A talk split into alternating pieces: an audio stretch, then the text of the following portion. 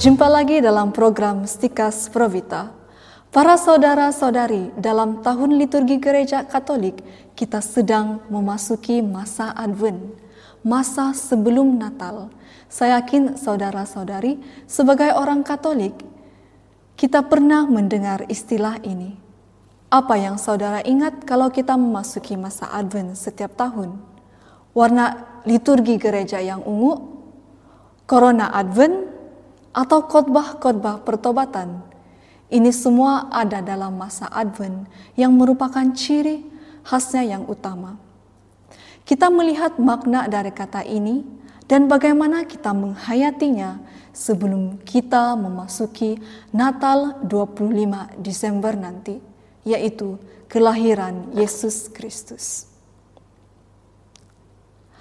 Advent dari kata adventus atau advenire, kata kerjanya berarti datang atau kedatangan. Lalu siapa yang datang?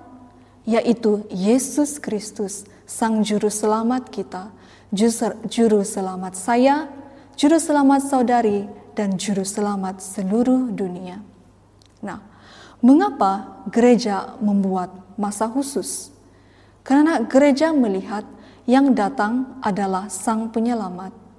Meskipun dalam rupa seorang bayi lemah, dilahirkan dari keluarga sederhana, jauh dari kemewahan istana dan harta kekayaan duniawi, lahir di kandang domba di Bethlehem, namun dia adalah Tuhan kita. Dia adalah Sang Penebus. Ini kan sangat luar biasa bagaimana Allah ingin menyelamatkan manusia dari dosa.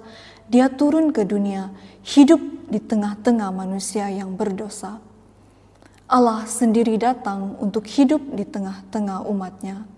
Allah sendiri yang merendahkan diri dan menjadi manusia dalam segala hal, kecuali dalam hal dosa.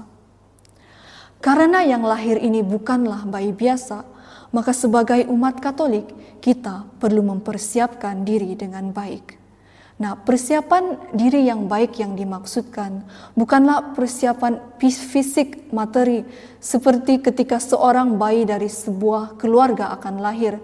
Ketika bayi kita lahir, kita akan mempersiapkan bajunya, sabun, tempat tidurnya, dan lain-lain. Nah, bukan ini yang kita persiapkan, tetapi lebih pada persiapan batin agar kita lebih siap dan layak menyambut kelahirannya nanti.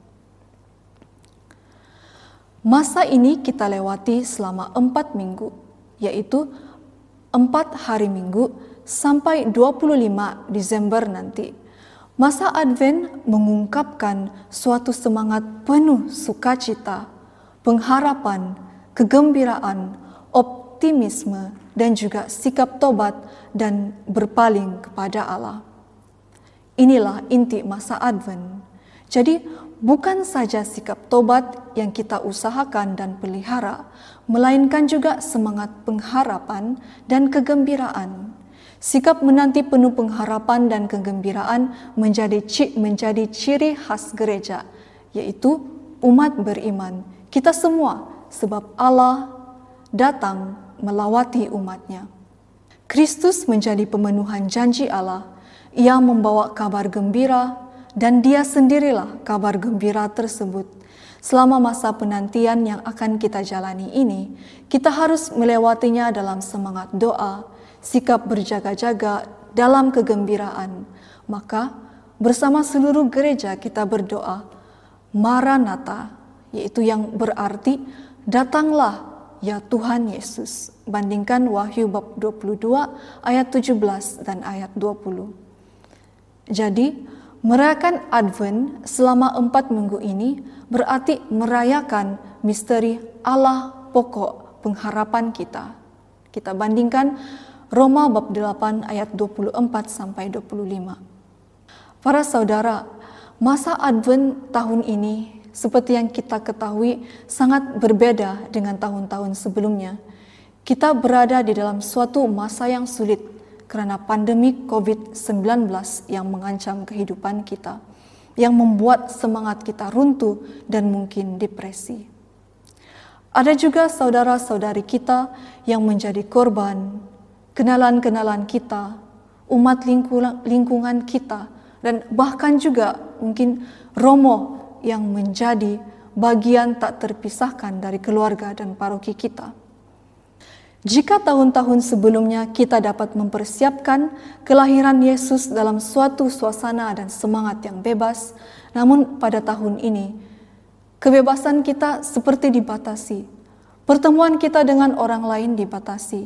Kita harus jaga jarak, memakai masker, selalu mencuci tangan, dan seperti apa yang disarankan oleh pemerintah kepada kita.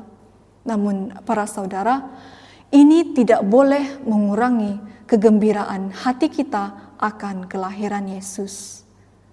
Ini tidak boleh membuat hidup kita berada dalam kegelapan. Kita harus menegakkan kepala kita, bangkit dengan penuh semangat, penantian bahwa Juru Selamat akan datang dan lahir di tengah-tengah kita.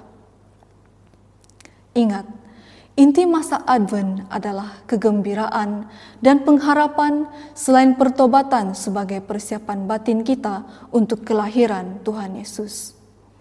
Hati kita harus selalu diliputi kegembiraan karena bayi yang akan lahir membawa terang baru dan menerangi sudut-sudut tergelap kehidupan kita sebagai orang Katolik, yaitu segala kesedihan kita, rasa takut kita, duka cita, kekhawatiran dan juga stres, apalagi kebimbangan.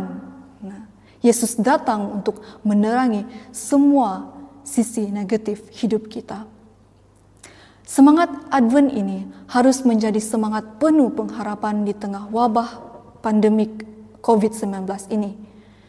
Harapan akan mengalahkan semua rasa putus asa kita, rasa kesendirian kita. Harus diakui Pandemik menyerang kemanusiaan kita dan menguji ketahanan mental dan iman kita. Inilah saatnya bagi kita menaruh harapan kepada sang bayi lemah yang datang dan lahir di kandang Bethlehem tanpa meninggalkan segala macam upaya untuk menjaga diri dengan baik. Empat minggu lamanya kita mempersiapkan diri Empat minggu kita menanti kelahiran Yesus Kristus, Sang Terang dan pembawa kegembiraan dan pemberi harapan dalam saat sulit dan tersulit kehidupan kita. Mari kita persiapkan diri dalam masa Advent ini, membersihkan hati kita dari perilaku-perilaku yang tidak berkenan kepada Allah. Kedatangan Yesus telah diramalkan oleh para nabi. Ini salah satunya. Bangsa yang berjalan dalam kegelapan telah melihat terang yang besar. Mereka yang diam di negeri kekelaman, atasnya terang telah bersinar. Engkau menimbulkan banyak sorak-sorai dan sukacita yang besar, sebab kuk yang menekannya dan gandar di atas bahunya, serta tongkat si penindas telah kau patahkan. Sebab seorang anak telah lahir untuk kita, seorang putera telah diberikan untuk kita. Lambang pemerintahan ada di atas bahunya, dan namanya disebut orang penasihat ajaib, Allah yang perkasa, Bapa yang kekal, Raja damai. Bandingkan Yesaya bab 9 ayat 1 sampai 5. Para saudara-saudari, inilah yang menjadi harapan kita di masa Advent ini. Semoga saudara mencintai dan mengenal kebenaran sehingga akhirnya diselamatkan. Sekian dari kami. Salam Provita.